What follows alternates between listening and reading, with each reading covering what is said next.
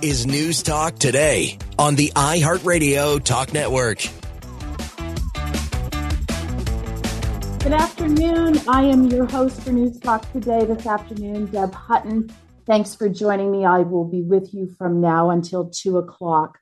So, earlier today on More in the Morning on News Talk 1010, I shared a story that generated quite a bit of reaction. And so I thought we'd kick off the show, we'd kick off News Talk today talking about that same story and the and the issue at hand that I shared. So Friday was a PD day for my eight year old, and uh, one of the things I love to do is is when you're carpooling to do something, you get to listen to the kids in the back seat, and you learn so much as a parent about what's going on with them, and it's usually just fun.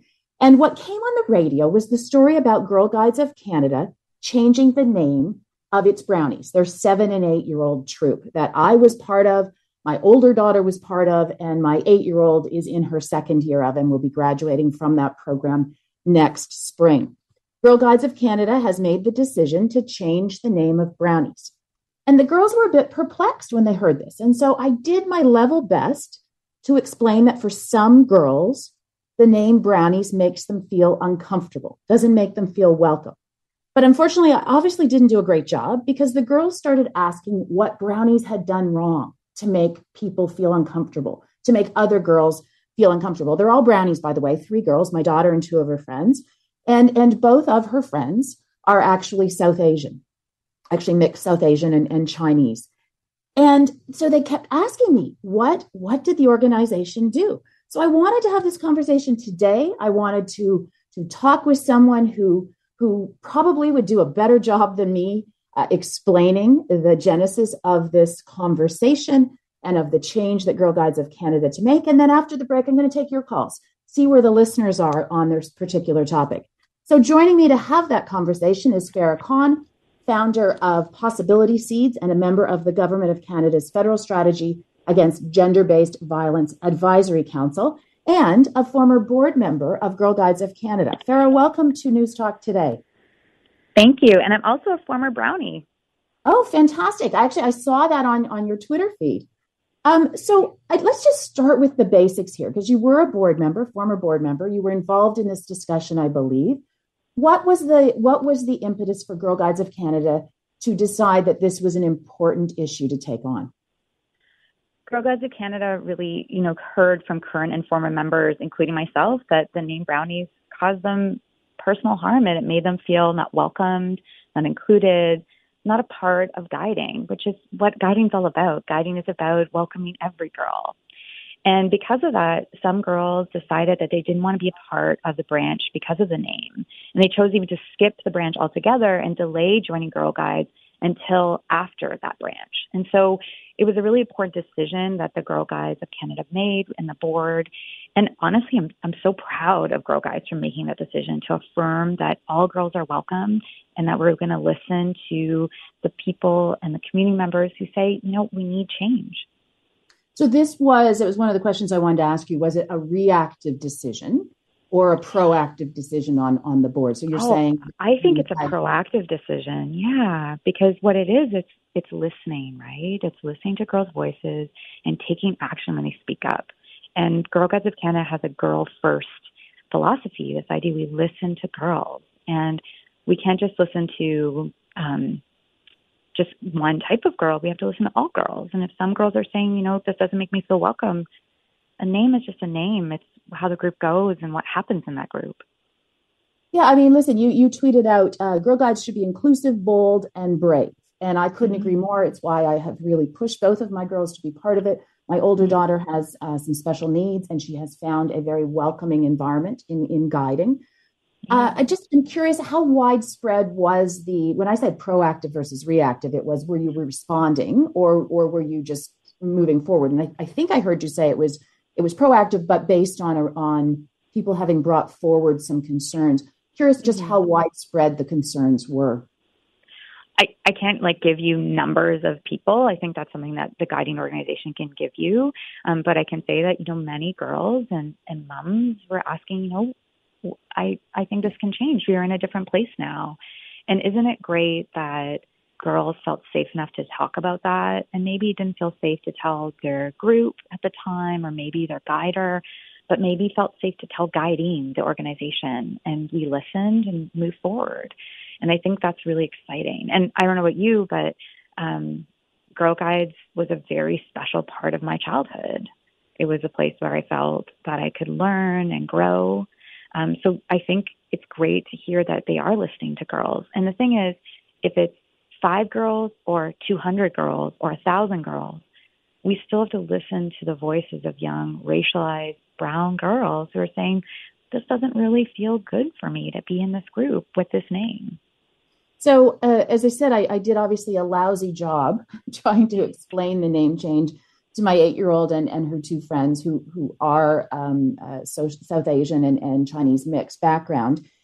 I, and and so, like, what is the best thing to say to these girls? Because I will tell you, uh, as I said at the outset, my me trying to explain made the girls feel as though Brownies as an organization had done something wrong to other mm-hmm. girls. Mm-hmm. Mm-hmm.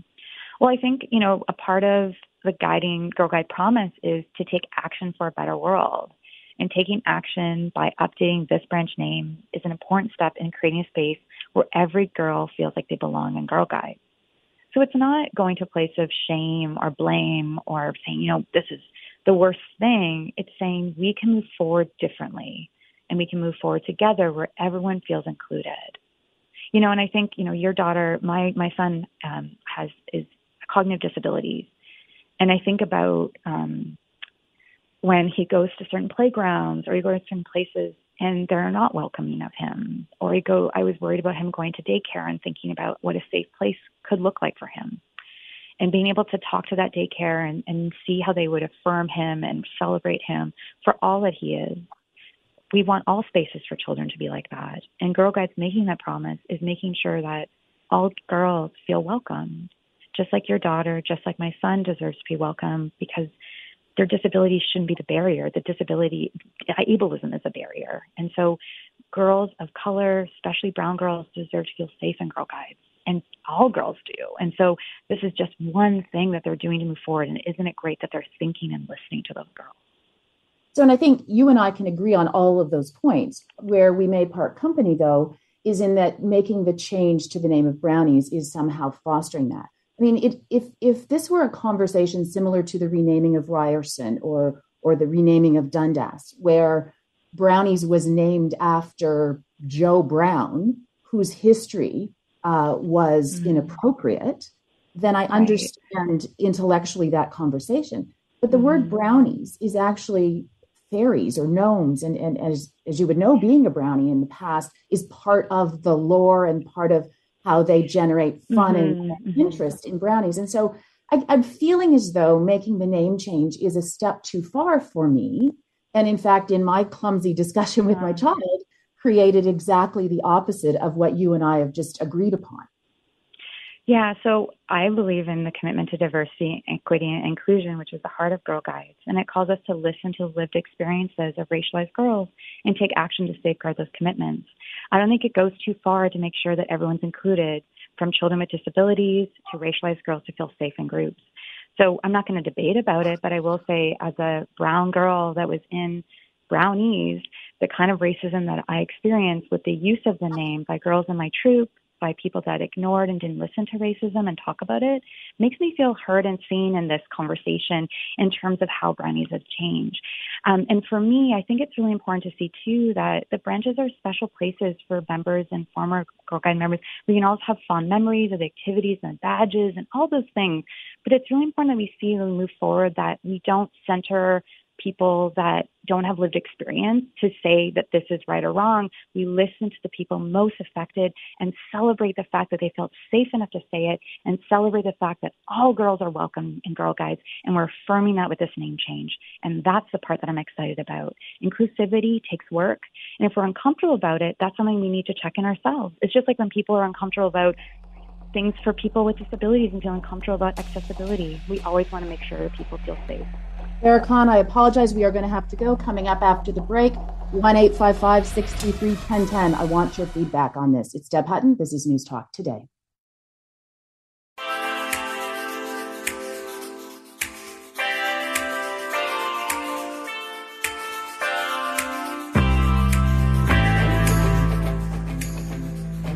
staying on the story. News Talk Today continues on the iHeartRadio Talk Network. Welcome back to the show. I'm your host for News Talk Today, Deb Hutton. And in the last few minutes, we were discussing the fact that the Girl Guides of Canada has made a decision to na- change the name of its Brownie unit, the unit for girls seven and eight that so many of us, myself included, and my two daughters have been part of. My youngest is actually in her second year, so is still technically a Brownie. The proposal out there, and there were um, uh, an opportunity for people to weigh in, are either embers, so the start of something that is going to take flame, or comets, the notion of something that is is uh, out there and, and exploratory, and all of those sorts of things. Those are the two names on the table. We will find out in January what brownies will become. But the question I want to ask you at 1 855 633 1010 do you believe that this is an important thing for Girl Guides of Canada to do, to change the name of brownies to something else? Or is this a solution to a problem that doesn't actually exist for most go- girls? And in fact, may inf- uh, create a focus for brownies that would deter some people from going. 1 855 633 1010. What's your view on this? For me, I don't think that this is something that brownies needed to do. And as I explained earlier, I had a, a, bit of a obviously a clumsy discussion with my my daughter and her two friends, both of whom are visible minorities, uh, in the car on Friday morning about why this was happening. And as a result of that, they took it to feel like brownies had done something wrong to other girls. 1 855 633 1010. This is not because the founder of Brownies, you know, let's say his name was Joe Brown, did something offensive and inappropriate in his history. The word brownies in this troop comes from uh, fairies and gnomes and all of the, the woodland creatures in our imagination. It is specifically about that. It is a name associated to the, the little groups within brownies that our girls form when they go and start their meetings every day. 1 855 633 1010. Let's start with Andrew in Toronto. Andrew, what's your view on this? Yeah, I'm I'm with you on this, uh, Deb. This is this is a bridge too far in terms of political correctness. Um, like I say, uh, there's lots of evidence and studies out there that show that uh, basically seven percent of the people on the right and seven percent of the people on on the left are pushing the discussion, and the other 85 percent of the people are the same people. And you know, context doesn't seem to matter anymore. It, you can talk about you know sports names and indigenous sports names as well the, under the same classification. Context does matter. Sometimes those names have to change, and they should because they are um, insulting and racist. But at other times they they shouldn't. And I think this is one of those ones where context does matter, and it's an important teachable for the, those kids to make them aware of the history of of brownies and where the name originated from. All right, Andrew, well said. Let's move to Steve in Niagara. Steve, what's your view on this? Oh. Tony, have I got Steve? Hello. Hi. Steve, go ahead. What's your thought on this? Yeah, I'm with the last caller. I think it's a, a, a pretty big waste of resources. And now you've highlighted something that never had the intention of being racial or, or divisive.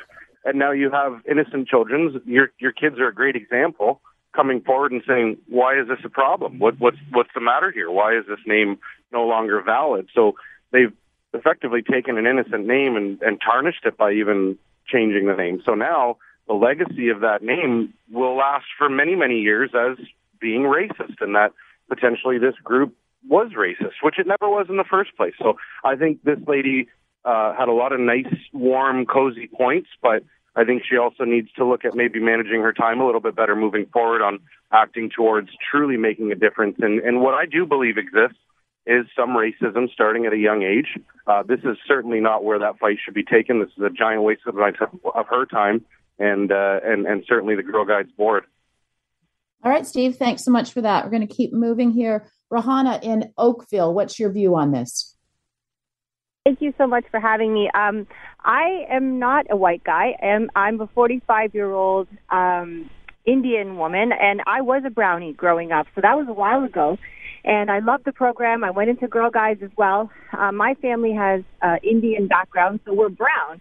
And I wanted to share my experience why I think that this move I mean, I know it seems like a small thing, but for those of us who were brown, and there weren't many of us who were in brownies, it was a thing. And I was told many times from my friends who were not trying to be mean or anything, but they're like, "Oh, wow, you're brown. You're in brownies. That's cool," you know, or or of course you're in brownies because you're brown. And I mean, it's all innocent in that sense. They were actually my friends, but it always made me feel like, what does me having to do with what does me being brown have to do with me being in brownies? How come nobody else is being called this? How come nobody else is being targeted or commented at about this? How come I can't just be like everybody else getting badges and doing my community service? Why do I have to be singled out because I'm brown? And then there was another girl who was brown who was actually who actually stopped coming because her parents overheard, who are immigrants just like my parents, overheard some of these comments and felt really uncomfortable and felt unwelcome. And that was 25 whatever 30 years ago. And so I totally get that nobody means to be offensive, and I totally get that it's a the, the idea of being a brownie, is like a leprechaun, a gnome, like you were saying. It came from a very innocent place, but the world has changed, and you know we're renaming things that before the people who um, maybe had those ideas that way back when, having to do with all kinds of things, in residential schooling or Ryerson University or these kinds of things back in the day, that was okay or that was accepted or there was a different view of those things. But we can't keep having the same names when contexts change and demographics change and sensitivities change. I have I'm I'm married to a white guy. We have um hope it's okay that I'm you know keep I'm talking still. Yeah, no, um, listen, Rohanna, I so appreciate white the call. guy and my no problem. And my kids are mixed and I still wouldn't feel necessarily comfortable with you know, my daughter being called a brownie because that's part of her identity. It shouldn't have anything to do with her identity. Going to brownie should be something that's just like everybody else. So um, I just feel like times have changed, and no one's blaming anyone from the past as to why these names were created in the first place. But things change. We need to move on. And if things are becoming um, not as appropriate anymore and making people feel weird or unwelcome, then maybe we do need to consider making a name change because I think the names you were mentioning as um, as potentials like Ember or Comets, I mean, these are awesome and they have nothing to do with race and they have everything to do with positive messaging for girls and what they can do and, you know, being a spark and all that kind of stuff. Speaking of which, Sparks is also a different name, which is really great, has nothing to do with anyone's identity. So, and, and no offense to your other callers, but y- white guys don't know how this feels. And so I just wanted to call in and tell you a little bit about how it feels and not to make a stink of it, not to blame anybody, but let's move on. The world is changing and let's make it more inclusive. And thank you so much for letting me share my views. Rohanna, thank you so much for calling. A different perspective and, and coming from a place of legitimacy. Uh, I my gut tells me it's a bridge too far, as our first caller said, but Rohanna makes a compelling case. Joanne, I've got a minute. Joanne from Toronto. No, my name is Leslie. Oh, Leslie, go ahead, please. Here with you, Deborah.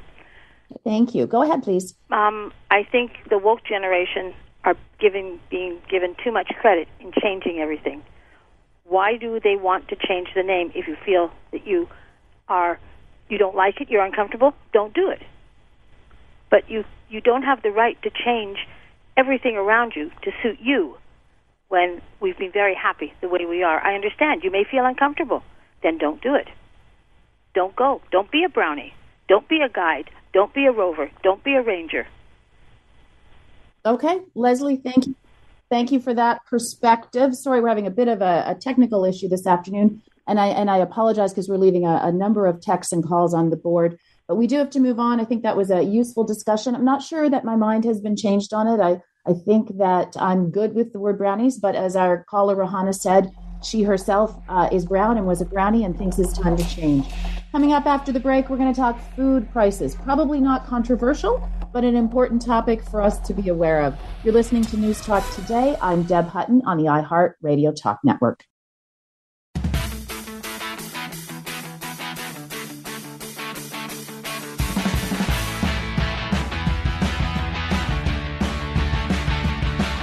You're listening to News Talk today on the iHeartRadio Talk Network.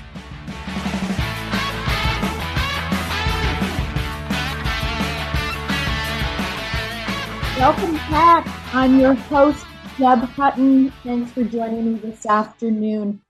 Food prices, something we've all been hit with, something we all have an opinion on. And there is a new report out today, and maybe we don't even need the report to tell us what it feels like in our wallets when we go to the grocery store, but we are going to talk about it nonetheless.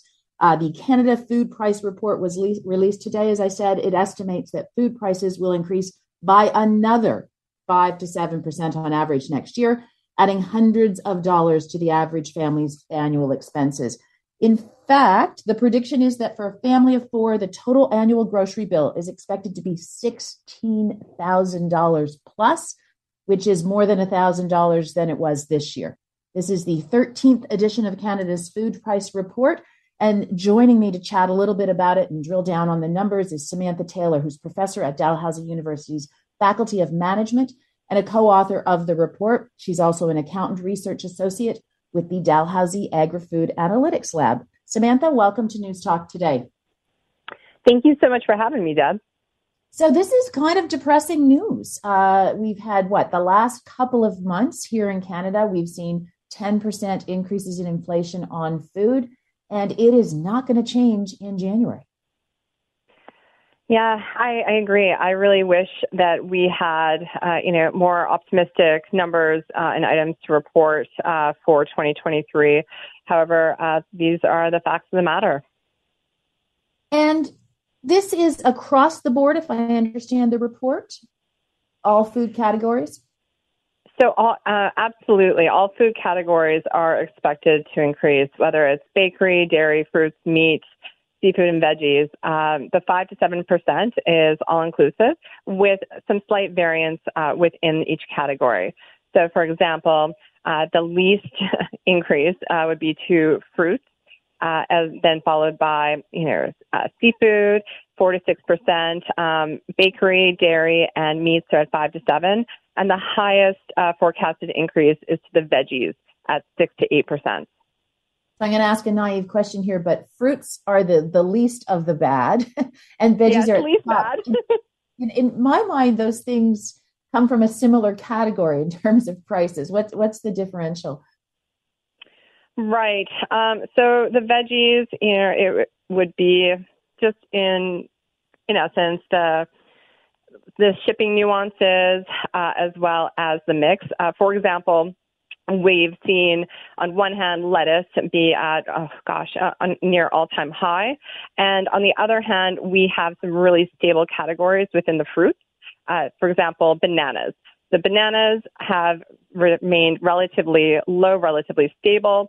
Uh, they also have, uh, they're more favorable to ship. They last longer and they're, you know, they're kind of naturally protected. So you know, within each one of these categories, while, you know, we tend to think of items like fruits and veggies, there are nuances, both how, where we source them from, how long it takes to get there, how we store them while they're getting there, as well as how well do they keep up um, while they're here.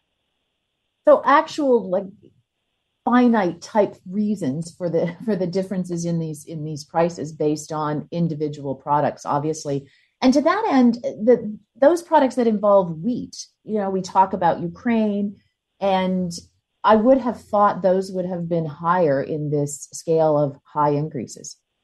Mm, it's a really good point. Uh, we ended up seeing an all time high of our bakery items for actual prices in 2022. So, including things like the Ukraine, the grain from Ukraine, as well as an increase to sunflower oil. Uh, so, those numbers were already captured in 2022. So, our forecasted increase uh, of five to seven percent for 2023 is already an increase off of those, you know, already absorbed and relatively high prices. So we got hit this year. We just won't get hit quite as bad next year. Correct. Yes. Yeah. so how does this eventually start to see that we are going to be on? Uh, or when inflation starts to, we hope, subside and go back to a more normalized uh, level, will we see that happen in food prices, or, or are they completely different? No, you are absolutely correct. And we really do have more of an optimistic outlook for the latter half of 2023. So, starting about mid year, we're expecting that the strong Canadian dollar, uh, as well as paired with the you know, the lack of appetite, if you will, for higher priced food items. So consumers choosing the lower cost items, really um, the increased purchasing power from the increased Canadian dollar and those adjustments to supply and demand will really help um, level out the forecasted food prices for the back end of 2023.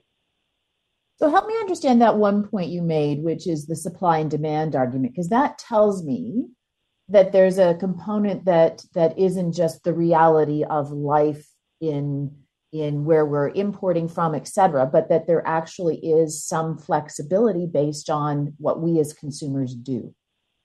Oh, absolutely. While it seems, and it really is a, a relatively uh, grim or bad news report, individual consumers do have a lot of, of really um, agency that they can take. Uh, I teach cost management um, to to students, and we look at corporations. Uh, and really, the same principles apply to consumers. We look at the price of an item as well as the volume or amount that you use. So while it will take excess time, and I realize that time is not a luxury uh, that many or really most Canadians have, I say get excited about something. Whether it's getting excited looking at apps for sales and loyalty discounts, uh, if it's you know if you're a student or a senior looking for discount days, um, or volume. You know, once you see those fruits or veggies starting to turn, pop them in the freezer or use them up that night. So really getting creative, however makes you excited. I'm speaking with Samantha Taylor, who's a professor at Dalhousie University's Faculty of Management and a co author of the report released today called Canada Food Price Report, estimating that we are going to see another 5 to 7% increase on top of what we've dealt with this past year on our food prices. Um, Samantha, give us some sense of where prices are in relation to grocery stores and their profits, because of course, uh, the text board always lights up when we talk about food prices, saying this is this is just as a result of our grocery stores being in cahoots together and keeping prices artificially high. How much credence is there to that argument? Well, the short answer is we don't know. Our lab released a report last month looking at greedflation. And part of what we did was we benchmarked the past, uh, the big three grocers against their past performance of the past five years. So their current performance in 2022 relative to their past experience. And what we found with the big three public Canadian grocers, so Metro, Loblaw, and Sobeys, is that all of them were having gross profits. That is revenue less cost of revenues, the price that you pay on the shelves minus the cost to get it to the shelves.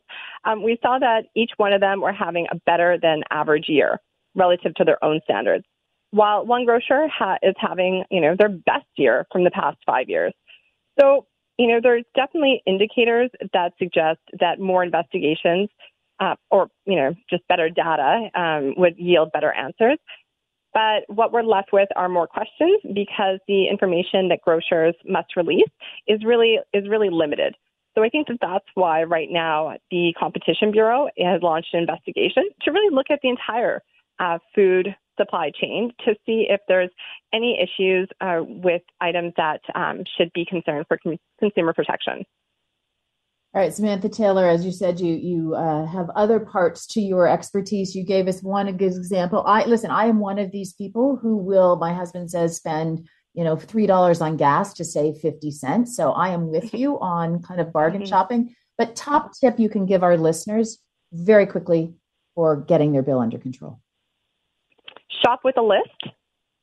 Okay. Uh, look look for the sales um, and don't waste when possible. Um, you know, see if you can freeze something. See if you can share things with family and friends. Cook big meals. There's websites where you can put in a list of items and pop out a like a recipe. So really getting creative and again leading into your excitement. Samantha Taylor, I'd say thank you, but this is not a good news conversation. But nonetheless, I do appreciate you joining News Talk today. Coming up after the break, we are going to talk to Nik Nanos, who is the chief data scientist at Nanos Research, about some stuff he has had in the field on the Emergencies Act. You're listening to News Talk today. I'm Deb Hutton on the iHeart Talk Radio Network.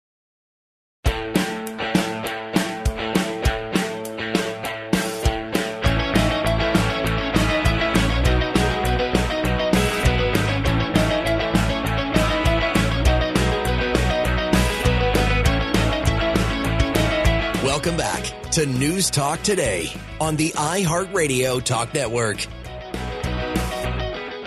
Good afternoon. I am your host for News Talk Today. I'm Deb Hutton. Thanks for joining me for some of your afternoon. So, we wrapped up a little over a week ago, six weeks of fairly intensive uh, testimony into the federal government's use of the Emergencies Act. And we have a new poll out today from Nanos Research telling us what we all think after those six weeks. Joining me to talk about the details of that is Nik Nanos, Chief Data Scientist at Nanos Research. Nik, thanks for joining me on News Talk today. It's great to be with you, Deb, and all your listeners. So, two thirds, give or take, of Canadians actually think the government did the right thing. Tell us about it. Yeah, I think uh, I think for many Canadians, they connected the introduction of the Emergency Act with the beginning of the end of the of the Freedom Convoy protest. So you know when we when we ask Canadians, about 48% outright support invo- invoking the act, and another 18% somewhat support. Uh, but still, we have to remember three in ten are not good with uh, with the use of the Emergency Act. So that's a pretty pretty sizable chunk of Canadians that were unhappy using the Emergency Act in order to uh, respond to the Freedom Convoy protest. Well, Nik, as, as you know, I love research, so I've got like a million questions here for you. first, first and foremost, how much change was there prior to the inquiry versus after the inquiry? Any at all? My recollection is it was similar. Yeah, actually, it was pretty. It was it was actually quite similar. There's no change. It kind of speaks to where we're at politically. I think for many Canadians, they've they have they have a view of Justin Trudeau. They either love or hate the guy. I wouldn't even use the word love.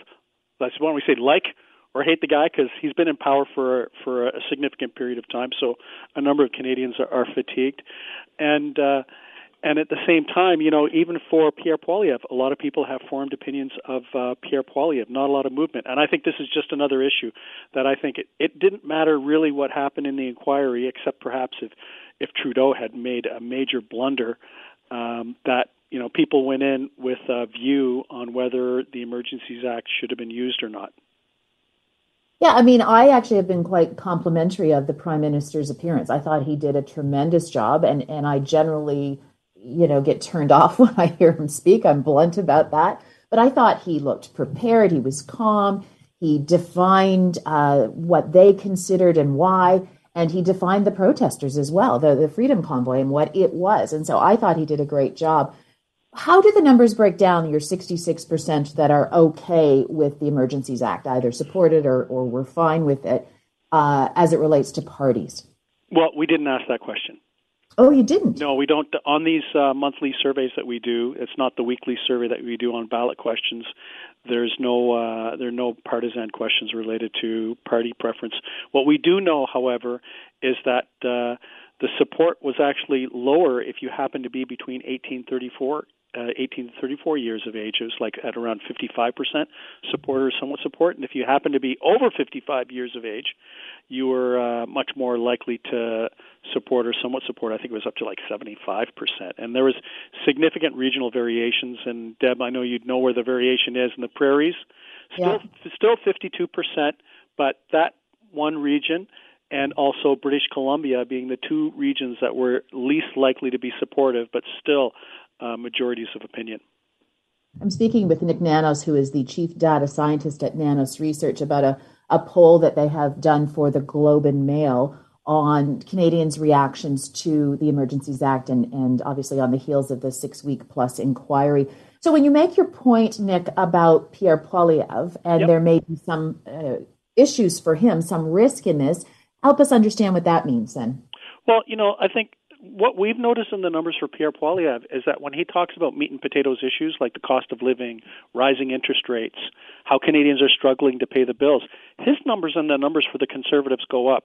But one thing that we have seen, and that's what we saw, especially in his initial kind of focus in the House of Commons, where he was clearly like laser beam type precision on these meat and potatoes type issues. But what we've seen in the last three weeks is uh, a focus on the on the inquiry, and you know, and his numbers have have slid as as have the conservative numbers, and he hasn't done anything wrong. right? There's been no mistake, no misstep, or anything like that. And you know what we know from research that we've done in the past on both Trudeau and Poilievre is that uh, one of the vulnerabilities that Poilievre has is that some people associate the the uh, Freedom Convoy with him, and they don't have a positive view of that. So I think for Pierre Poilievre, his strategy's got to be okay. This inquiry's over. Thank you very much, and uh, and for him to hopefully see that Canadians focus more on you know paying the bills, paying for groceries, paying the rent, and uh, and I would expect that you know we could see a positive trend line if he can get back to that narrative and get get the, put this behind him. Well, and speaking of the protesters that many of us believe he cozied up to a little too much, even myself as a conservative, uh, you actually have some information on what Canadians feel about these protesters. And I, I, find this interesting simply because we've now heard there is a, a convoy, Freedom Convoy 2.0, coming at us in February. Yeah. In a couple of the follow up questions, we asked Canadians um, who left, what groups left them with the worst and the best impression coming out of the federal inquiry. And on the on the negative side of the ledger, at the very top of the list were the trucker protesters in general at 46%. Number two was the government of Canada, and uh, the third most popular one was that they had negative impressions of everyone involved, including, you know, the police and stuff like that. So that's on the on the negative side of the ledger. On the positive side of the ledger, about 40 40% of Canadians said that they were left with a better impression of the government of Canada, and then 25% were unsure, and then the truckers came third. So what it looks like is that for Canadians at least, the truckers were more likely to come out on the short end of the stick, and the government, the federal, the government of Canada, you know, 40% said they'd had a positive impression, 23% a negative, so a little bit of a positive trade-off for the government of Canada. Nik Nanos, I think you also did a companion poll that tells uh, us what Canadians think about their readiness for this February 2.0 convoy. Yeah, I don't think uh, I don't think very many Canadians are uh, have a lot of confidence in whether we can deal with this again. And you know, I and you know, most Canadians, the default for most Canadians, whenever we do polling on the government, is that the polling that the government can't do things right and that it makes mistakes. And and the response to the truckers' protest whether it had to do with the police or the respective governments and stuff like that, is generally generally cited as something that's not that great. And I don't think this inquiry, based on the polling that we've seen, has given any sort of confidence that uh, if this did happen again in the same type of scale, that would be any different. And I, maybe that's maybe that's the most disappointing thing out of all of this because I think for average Canadians it'd be like, okay, so it was a mess. What have we learned? and how are we going to make sure that this doesn't happen again? And right now, there aren't warm and fuzzy feelings about that. Well, and just on that super quickly, because I know I have about 20 seconds, it surprises me that police didn't have a more negative impression in your polling. Yeah, and I think a lot of that has to do with I think people saw this as a political play, like it was a political play for uh, you know for the truckers because they're protesters, like they're the job of any protester is to get on the political agenda and then in, I think at the same time, you know, when people saw the reaction of the of the liberal government, I think they also saw a little bit of politics on that front. So, police not too bad. I think people chalk this up as a political fiasco. Nik Nanos, interesting stuff. Thanks for joining me. This is News Talk Today. I'm Deb Hutton. I'll see you after the break.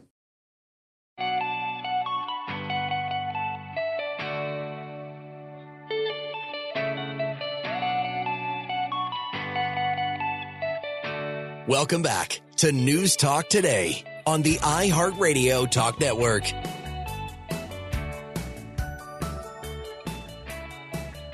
Thanks for joining me this afternoon. I'm Deb Hutton, your host today for News Talk Today. And uh, I wanted to talk a little bit about the situation in our pediatric hospitals, specifically the Children's Hospital of Eastern Ontario, which we all call CHEO, and how they're getting through uh, the respiratory virus season, the influenza season that we have all found and I think has been referred to as a a uh, perfect storm in terms of what is happening with our children and our children's hospital. I'll tell you apologies for any of the technical glitches you're hearing today on the show because I'm actually working from home this afternoon. And the reason for that is my eight year old is upstairs. Uh, I keep hearing movement on the floor, so she may be feeling a little bit better. Uh, but she she's home with a cold and it's it's nose no fever but i kept her home today i'm fingers crossed she can go back tomorrow. But uh, she's one of the, the thousands of kids in this province throughout this country who has, we hope, at best a cold, but in many cases, some form of influenza or of RSVP. So, to talk specifically about what is happening at the Children's Hospital of Eastern Ontario is Dr. Dina Kulik, who is a pediatrician and founder of KidCrew Medical. Dr. Kulik, thanks so much for joining News Talk today. You're welcome. So, give us a sense overall of what we're seeing this week. And, and I know these are always often a moment in time snapshots throughout the province uh, as it relates to ERs, to uh, ICU beds for our kids, and for the general influenza outbreak that we've seen? Sure, sure. So I, I work in Toronto, so I I'm not uh, I'm not super familiar with what's happening at CHEO other than what everyone's hearing in the news. But I can say for sure that viral season is definitely upon us. It has been for um, a couple of months, really, and it's quite unprecedented. There's a lot of sick children, you know, kids like yours and, and my as well, actually kids that are homesick today, uh, with normal viral illness features like runny nose and cough and sore throat and fever. Um, the, the trouble though is that there's so much normal viral stuff happening, but also quite a lot of RSV, a lot of influenza A, and still a lot of COVID. And in some cases, kids are getting multiple infections at once. They have RSV and COVID, influenza and RSV. And because there's just so many of these kids, some kids unfortunately do get very sick with RSV, particularly young babies, vulnerable babies. And so as a result, hospitals are overwhelmed at the moment. Yeah, and, and as I said, I, I, mentioned CHEO simply because they are in uh, the news uh, today. They have called on the Red Cross to help them with a hospital uh, shortage uh, next week. Uh, a spokesperson for CHEO said that normally, I think they have in the range of uh, 60 beds that are normally there, 41 pediatric beds, and they've been running at 60 to 70 pediatric patients for the last several weeks, with another 10 or 12 in waiting rooms. So obviously, our existing system will handle most uh, intake at normal times, but is really falling behind here. Is there a short term answer to this surge? I mean, obviously, CHEO's chosen Red Cross. Are there other things that we can and should be doing that we haven't seen so far to help with this crisis? I think there's a lot we could be doing at home in our own family. So, as you mentioned, your child is homesick, your child isn't at school sick. And the more we can keep people out of the community who are feeling unwell, that goes a long way. So my child is sick, your child is sick, they're home, they're not at school. If my kids were at school, they would be wearing masks. My kids are exclusively wearing masks at school. They have been since September and actually the last three years, really.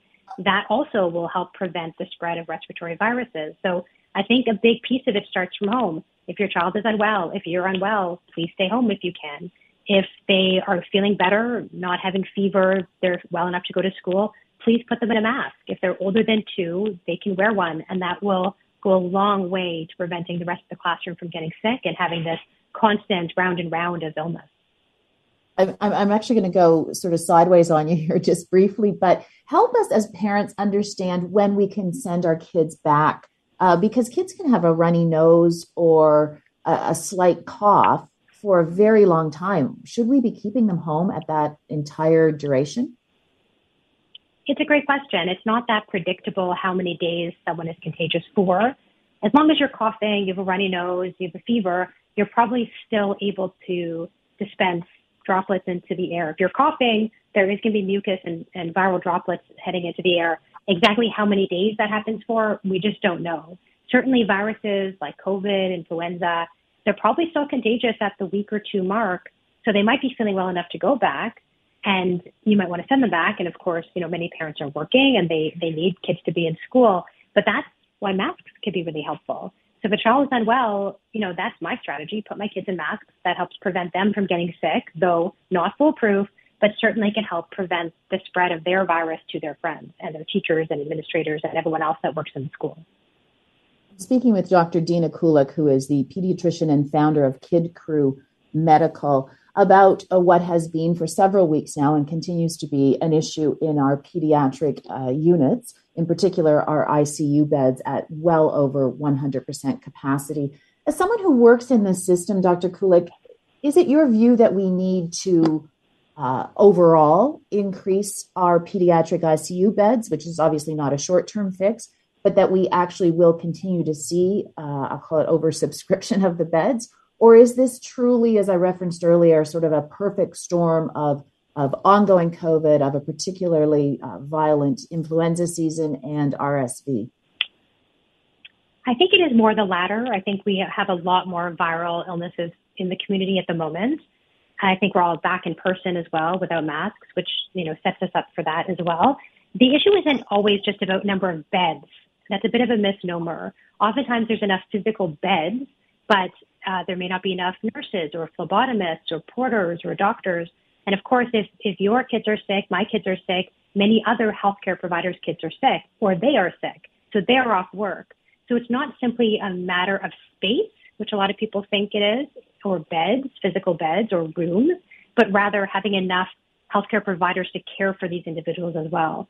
So if we have that much virus in the community, certain number of healthcare providers are also going to get sick or their families will be taking them out of the equation, leaving less availability of those healthcare providers to care for people in hospitals.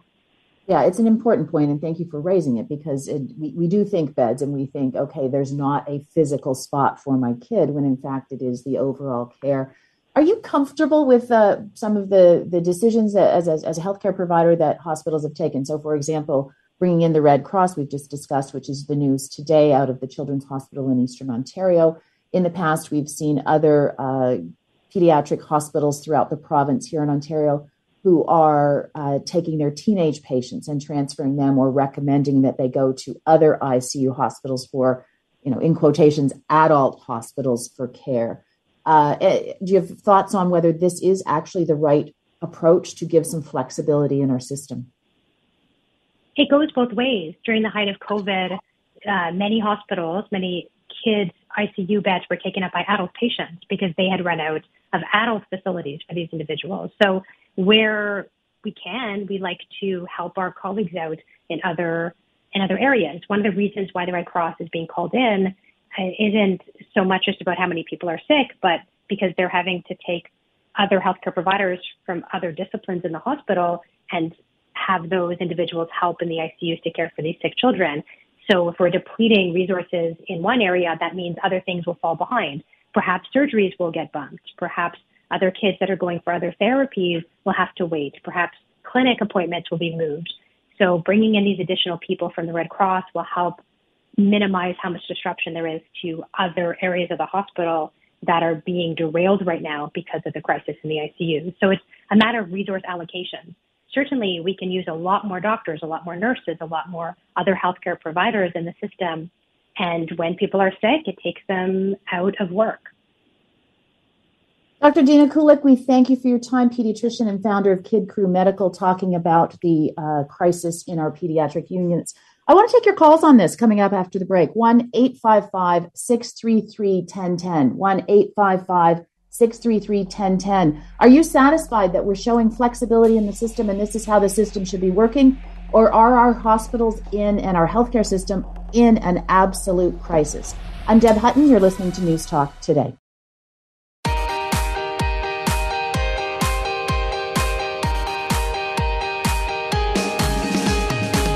Staying on the story. News Talk today continues on the iHeartRadio Talk Network.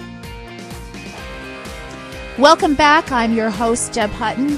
Tony, I think I've got some feedback. That is not going to help our listeners on the uh, Zoom call. Uh, and I say this because I did share a few minutes ago. I am actually broadcasting from my basement because my eight year old is uh, home with a respiratory illness, whether it's a mild cold or it is something more serious. She seems to be doing okay. I can hear lots of movement upstairs. But it's a situation that so many of us are in, including our healthcare professionals, our nurses, our doctors. They may have kids at home who are not well. 1 633 1010. I want to take your calls on how you feel about this. Is this a failure of our healthcare system?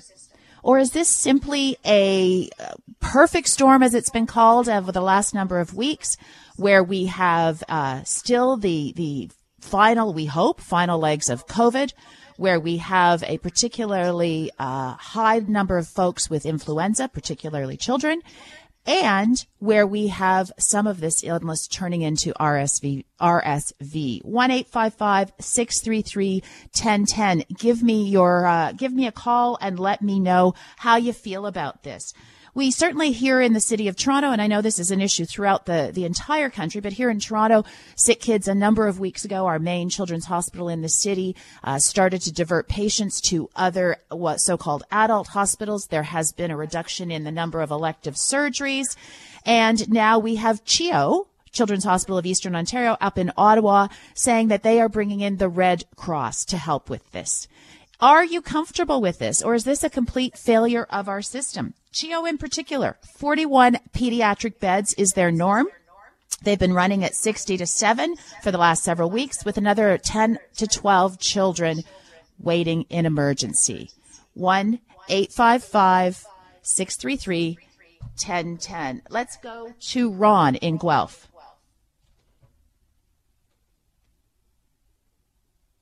Ron, are you there? This, this has failed for 20 years. We we we are number one in administrators per 100,000 in the G20. We have 10 times as many as they do in Europe. Get rid of the administrators, put people on the floors. That's what we need. And what does that look like, Ron? What does it look like getting rid of the administrators? Yeah, like how? So you're saying like they don't do anything? We don't need them? We have 10 times as many as they do in Europe, and they run the system just fine. So that means to me that we have way too much and we could be spending that money elsewhere for patients, for people, for nurses, for doctors. So at the end of it, it still is, it's more money. What we have currently today for you is, is not adequate. We need to put more it's, into the front line, money. less on administrators. Yeah, but it's wasted money. It's, it's money that we don't need to spend and we could spend that money in places that we need it. I mean, if you look at every metric in the G20, we are we're at number 18 or less, except for administrators, where we're number one. That that's telling right there. All right, let's go. Thanks for the call, Rod. Let's go to Sunny in Richmond Hill. Sunny, what's your view on this? Yeah, hi. The gentleman just now, he, he, is, he is wrong and he's right in a certain way. Because this is a self destructive situation that is actually doing what the gentleman wants by destroying the LHIN system and removing those administrators that oversaw the healthcare in each region of our province. The government purposely, in my opinion, tried to destroy the system so that the system, to prove their point that the system is broken. But the system was not broken if the administration was put into place in the in the proper way, and that's the problem that we have. Because if you look at it prior to the pandemic, we had the LHIN system. Our system wasn't flawless, but it was manageable. It was, uh, to a great degree, it was organized. Why, subsequent to the pandemic, do we have a broken system to the extent that it is now? Th- that is a question we have to ask. Why did the government destroy the LHIN system? The LHIN system specifically, which is now used to be CCACs, now is I think called something else.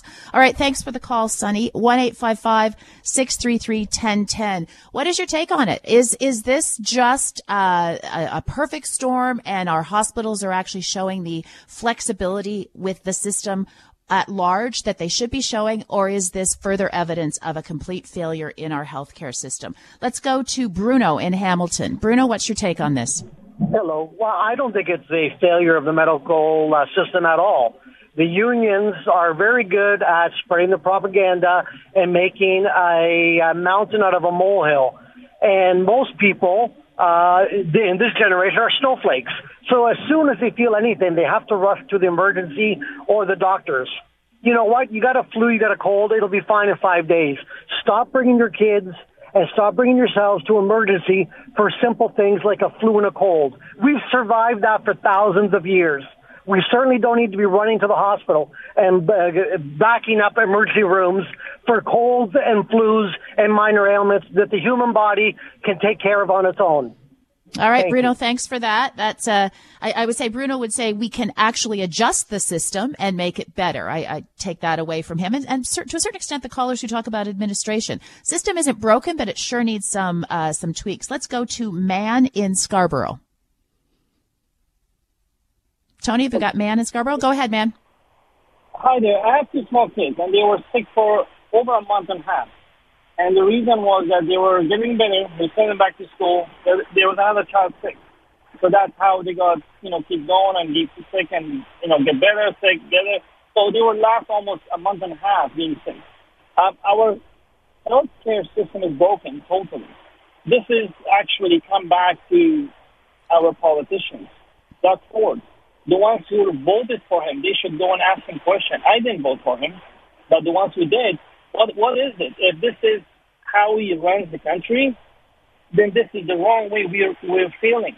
We are not a total total country that you know that there's no hospital, there's no doctor, there's no medication. Why are we waiting so badly for months to get medication with nothing left in the market? Oh yeah, let's get some from Australia. Why not they doing that all the time? You know that. Sick children was always busy. It's not something new. It's all right, man. Thanks. point that no Thanks for the call. I'm gonna I'm gonna move on. Nick in Montreal, what's your take on this? Nick, is this just something we should expect in the system when we have a uh, a perfect storm as we are seeing this fall, or is there something really wrong with the system? There's something absolutely wrong. The earlier caller mentioned Europe. I have family in Europe. Um, the healthcare in Europe, in Italy, and France is far superior to Canada. What we have here is we've been fed a narrative that if you throw money at the problem, we can fix it. Every election, every few years, they throw so much money at it, nothing gets fixed. You look, go back decades, constantly throwing money at a broken um, system. It's broken, and this pandemic has exposed how broken and miserable it is. We live in one of the greatest countries in the world and our our our our roads, our schools, our, our healthcare system is all about throwing money at it. Throwing money at problems does not fix the problems, but we've been fed that miserable lie. I'm sorry, but that's what it is. All right, Nick, thanks for that perspective. Let's go to Paul at Milton. Paul, I got about 30 seconds. System broken, yeah, or is uh, this the way it should be? Oh no, it's broken. Broken a long time. Couple of callers ago, they said get rid of the administration. Agree. Uh, a little hospital up in Sudbury, fifteen vice presidents. That's ridiculous. Plus an assistant for each one. Come on, right? So, Paul, let me ask All you because I actually. Like I actually consider uh, that perspective uh, uh, like a, a tweak, and I don't mean a minor tweak, but but that means our system at its core is in good shape. We need to change some things about it, but this isn't. We're not talking that it is completely broken. It is simply making some changes. Would you agree with that, or do you think this is a major overhaul time? Uh, it's a major overhaul time. You know, uh, I, I've had I've had my mother go into uh, a hospital with a with a heart attack, and she gets to sit out in the waiting room. All right, Paul. Sorry, I'm going to have to go. We I'm so sorry on that note. This is Deb Hutton. You're listening to the iHeart Radio Network. It's News Talk today.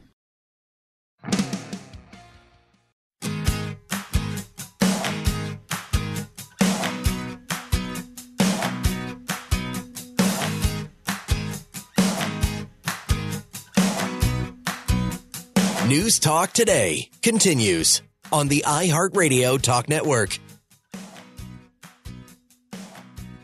Deb Hutton uh, with you until 2 o'clock this afternoon. So there was an article that caught our attention when we were looking at topics uh, last week and, and just everything that's been happening. We're now getting around to talk about it today.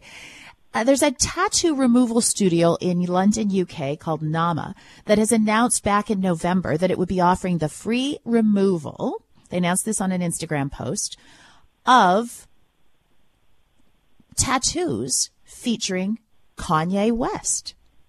This initiative has garnered global interest. They've gotten a great response, says their CEO, Briony Garbett. And Briony joins us this afternoon to talk about this. Welcome to News Talk today. Thank you. Thanks for having me, Deb. Well, and thanks for doing this because it's definitely later in the evening over there. so, so tell us first of all what it is you're offering, and then I'm going to ask you why. Yeah, sure. Um, so we're a tattoo removal studio. Um, so we're offering anyone with a Kanye West tattoo that, that wants that removed and, and wants to remove kind of that affiliation and association um, with him. We're offering that for free. It's an extension of a, of a program we already had called Second Chances, where we remove particularly triggering or, or tricky tattoos um, for people. And obviously, uh, the reason that Kanye is is on that list of triggering tattoos is his recent tirades, uh, in particular about Hitler and and some very anti-Semitic uh, comments that he's made in the last number of weeks. So tell us about the overall program and what led you to to offer removal for for tattoos that have now become, as you say, triggering. Yeah, sure. So obviously, we're always following kind of topics um, in social media that are trending around tattoos and, and tattoo regret. Um, and we saw this trending on Twitter probably now a, a couple of weeks ago.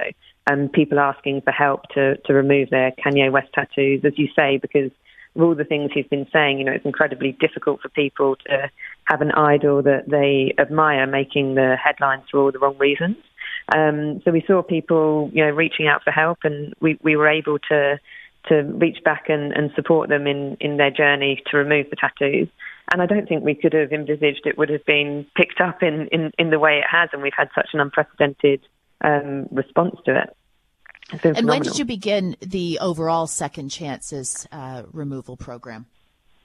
So we started Second Chances earlier on in the year, um, and that's focused, you know, on the on quite hard hitting um, topics around, you know, gang tattoos, hate tattoos, um, tattoos from times of, of abuse or abusive relationships, mental health, um, particularly triggering tattoos from a mental health perspective. Um, and we, we, we make sure that we always have capacity for clients on our Second Chances program, the many of whom come through our charity partners. Um, so this was kind of a, an, an extension on that um, with the Kanye West tattoos. And so the value to someone of having a free removal is is is roughly what? Um, so removal, you know, can can range, um, can, can, vary according to the size of the tattoo, but you know, you're, you're talking about two thousand to three thousand pounds. So five to six thousand dollars in in Canadian yeah. dollars. Um, I'm I'm chatting with uh, the CEO Briony Garbett of uh, an organization called NAAMA, which removes. It's actually a, a, company which removes tattoos and is offering through their Second Chances program uh, tattoo removal free for those who have tattoos that they find triggering. The most recent example of this being Kanye West. Just while we're chatting, Briony, I am going to say to our listeners, uh, if you've got a tattoo that is of this nature. Obviously, you're unlikely to fly to the UK to have it removed, but I'd like to hear from you. 1 855 633 1010. 1 855 633 1010. Give me a call and let me know what tattoo you have that you regretted. And this isn't just, you're not talking about people who say, yeah, I don't even like that anymore or it doesn't look good now that I've aged or gained weight. You're talking about things that, that people made very, very bad decisions about and have either changed their lives or the the tattoo itself has changed in meaning not just for an individual but for society at large. Yeah, absolutely. Absolutely. It's exactly that. Uh, one eight five five six three three ten ten. So, give me a sense of uh, have you had someone yet with a Kanye West uh, tattoo oh, had, that yeah, has asked for several removal? People. Yeah, really? we've had we've had you know several people prior to um, the more recent tirade last week. We'd already um, had several people through the door, and I have to say, you know, towards the end of last week, that that really picked up. And it's it's not just the Kanye West portraits. You know, it's the Dropout Bear or um, you know album covers, um, all sorts of things that you know relate to him. He's he's had such an influence in many many so many elements of culture, you know, fashion, music, etc. That you know there's there's a lot of different um, symbols and, and, and, tattoos that are symbolic um, of that affiliation. And what do people say to you when they come in? Is it strictly embarrassment, or does it go deeper than that? Um, I think that you know we had a client in um, earlier today actually who was saying they were worried it would affect their job prospects if they felt that having that tattoo um, reflected you know their own values um, and and that anyone felt that they were um, you know in, in in the same in the same bracket in terms of values and um, held the same beliefs as as Kanye. So you know people are concerned about what it says about them, and you know it's it's it's a personal choice. It seemed like a great idea at the time, as so many things do, and you know I think you know we're we're very much focusing about empowerment and confidence of removal rather than any regret or, or shame um, of getting the tattoo in the first place. So you can never predict the future. You know I don't think anyone any of his fans knew um, that the, the, you know the topics that he would be talking about and the way that he'd be um, talking about his the beliefs that he holds. So um, you know it's a, it's a real range of people that we're getting through the studio. And you do strictly removal, or do you actually do tattoos as well? No, strictly removal. Strictly removal. We've got a number of tattoo partners that we work very closely with, but uh, we're strictly removal. And so, when you started Second Chances earlier this year, how many folks do you think you've you've seen go through the program, including those that you've just chatted about uh, as recently as today, who want to remove a, a Kanye tattoo? Oof, um, we've had we've had dozens, quite a, yeah, hundreds? we've had quite a yeah. I mean, it's it's dozens at the moment, and we've got a wait list, um, which would expand into the hundreds. So um, you know, that it's quite um, it's quite a powerful program that, that, that we're offering. Um, and we've, as I said, we've got a number of charity partners that we work with, so we do get quite a bit of input into that program. Can you uh, perhaps think and, and, share with our listeners uh, one of the sort of the worst examples of, of someone who was traumatized more recently yeah, by sure. their by their tattoo?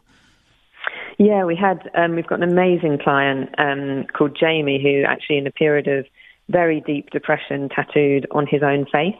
Um, he tattooed uh, using a mirror. They should have shot me when I was born on his oh, face. Um, so incredibly, incredibly hard hitting. Um, and he was, you know, he came to us via one of our charity partners um, as, you know, who's going through a kind of rehabilitation program. And we removed that tattoo um, completely, which is a huge, you know, huge relief for him. He's saying, you know, we've given him a second chance at life. He's really got his life back, his confidence back and you see that he comes into the studio a new man. You know, he's he's walking with confidence. Uh, he got, got a new new haircut, new outfit for his his latest shoot that he came in for. Um, you know, and it's we're in an incredibly um, advantageous position to be able to give people that second chance and that that change when it can affect people so deeply. That is truly amazing. Just one last question, uh, Briony Garbett of NAAMA, who is a tattoo removal f- firm in London, uh, UK. How long does it take, roughly? um, so, you know, it takes a series of, of sessions. Um, so anywhere between kind of eight to 12 sessions. And we've got our own technology here at NAAMA. So we're in a very um, fortunate position that we can treat every two to three weeks versus the traditional technologies, which can take, you know, months between sessions. So we, we can remove in months rather than years. Um, but it's, it is still a commitment, you know, several several sessions to remove tattoos fully. Briony Garbett, thank you so much for your time. Uh, fascinating topic, and congratulations to you on on taking on this initiative to give people a second thank chance. You. Coming thank up so after much. the break, I want to take your calls. One eight six six uh, six three sorry one eight five five six three three ten ten one eight five five six three three ten ten. House coat or robe? What do you call that thing you put on in the morning? We're going to lighten things up.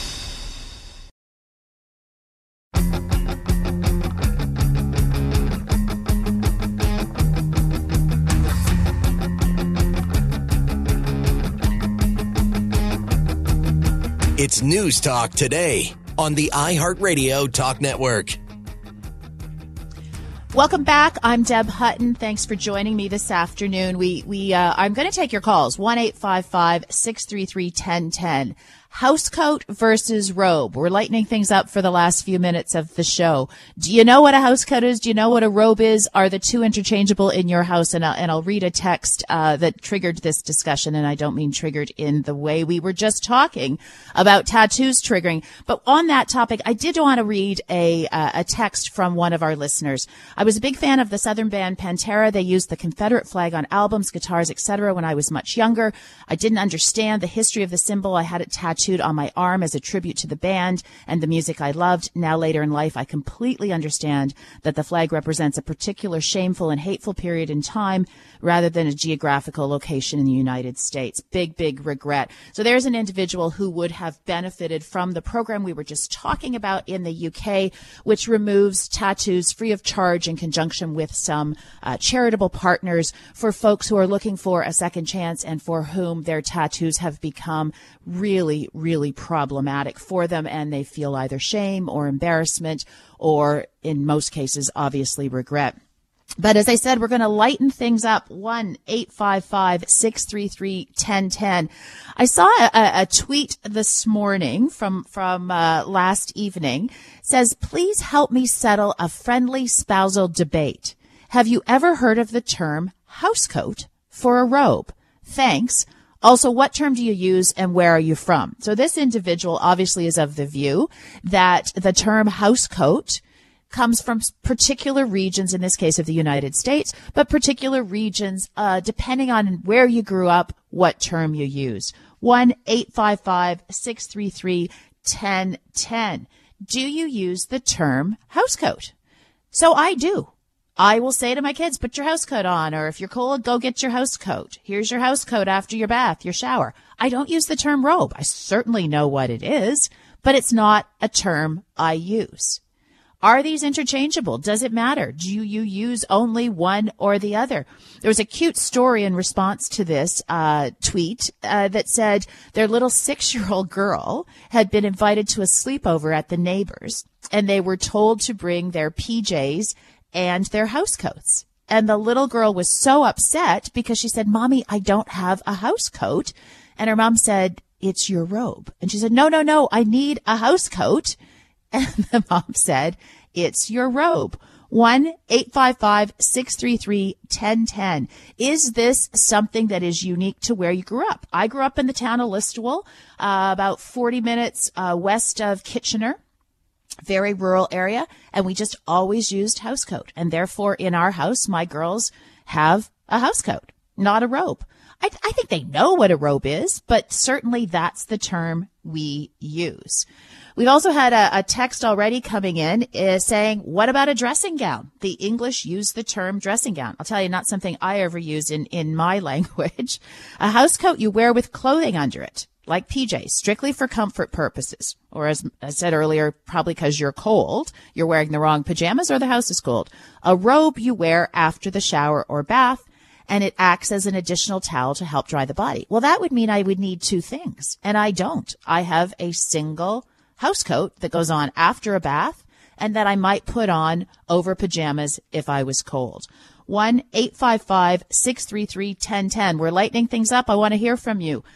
Let's go, Tony, to Deborah in London. Do you use a particular term, Deborah? Go ahead, Deborah. House coat is for women and robe is for men. That's oh wow, you're very specific. Up. Yes, very specific. And and like, do does a house coat look particularly different than a male robe? Uh, well, yes and no because okay. because the, because the male robes, um, yeah, they they wrap around you just the same as the women's, but uh, different style. You know what okay. I mean? Oh, okay. I know what you mean, Deborah. Bill in uh, Toronto, house coat or robe, are they the same thing? Go ahead, Bill. I think you got your radio on, Bill. Do you want to turn it down? I call it a robe. Okay. Any reason why? No. Okay. Thanks for the call, Bill. Uh, Tony, let's go to Jackie in Toronto. Jackie, what do you call the thing you put on either after a bath or over your jammies when you're cold? A dressing gown. Oh, you do? Now, are you British? Yes.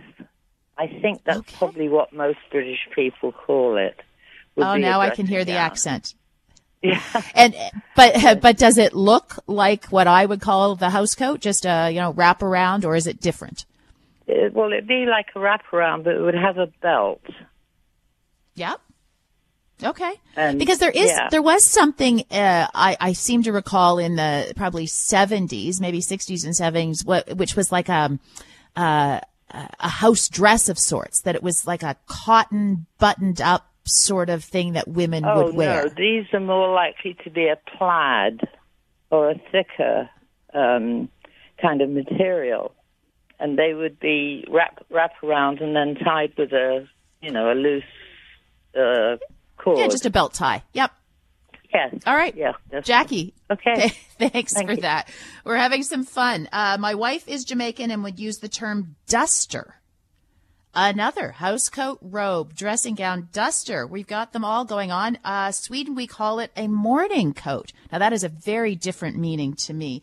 Uh, let's go to Francine in Ottawa. Francine, is it all semantics? What do you call it? I call it a robe, and Okay. I'm French, and the reason I call it robe, but um, is mainly in French. It's robe de chambre, and if you know what the robe de chambre is, it's it's basically robe of the bedroom. So isn't that the same as bedroom dress? Robe? Uh, well, it would in be. French? Uh, yes, it is exactly. Okay. Yeah, and right. so I've always called it robe. I think a house coat is more thinner. I look at it that way as well. Whereas So you a see a robe difference. is thicker. All right. So two different things for some people. My house coat is what I think everybody is defining as a robe. It's just the term I use in my household. Let's go to Diane in Thornhill. Diane, can you settle this? House coat, robe, same thing, very different. What's your take? Um, I grew up with dressing gown, but I've always Okay. said house coat. But it made me think. I grew up with Chesterfield, but I say sofa. Well, and interestingly, one of the texts that responded, uh, sorry, one of the tweets that responded to this in, initial uh, tweet itself said that they actually called the sofa a Davenport. oh yeah, I've heard that too. All right, Diane from Thornhill, thank you so much for your call. Having some fun figuring out whether it's all just semantics, whether there's a difference. What have we got now? Housecoat, robe, uh, dressing gown, you name it. Uh, for me, it's all the same thing. It's warm and it's fluffy and it's the kind of thing you need on a day like today. I want to thank all of our guests, our callers. I want to thank Chris and Samantha in Ottawa and Tony in Toronto for their help. I apologize for some of our technical glitches. Uh, hopefully I will be back in studio tomorrow. My child will be back at school and feeling much, much better. I look forward to chatting with you tomorrow from noon to two. You've been listening to Deb Hutton. This is News Talk Today on the iHeart Talk Radio Network. Have a good evening.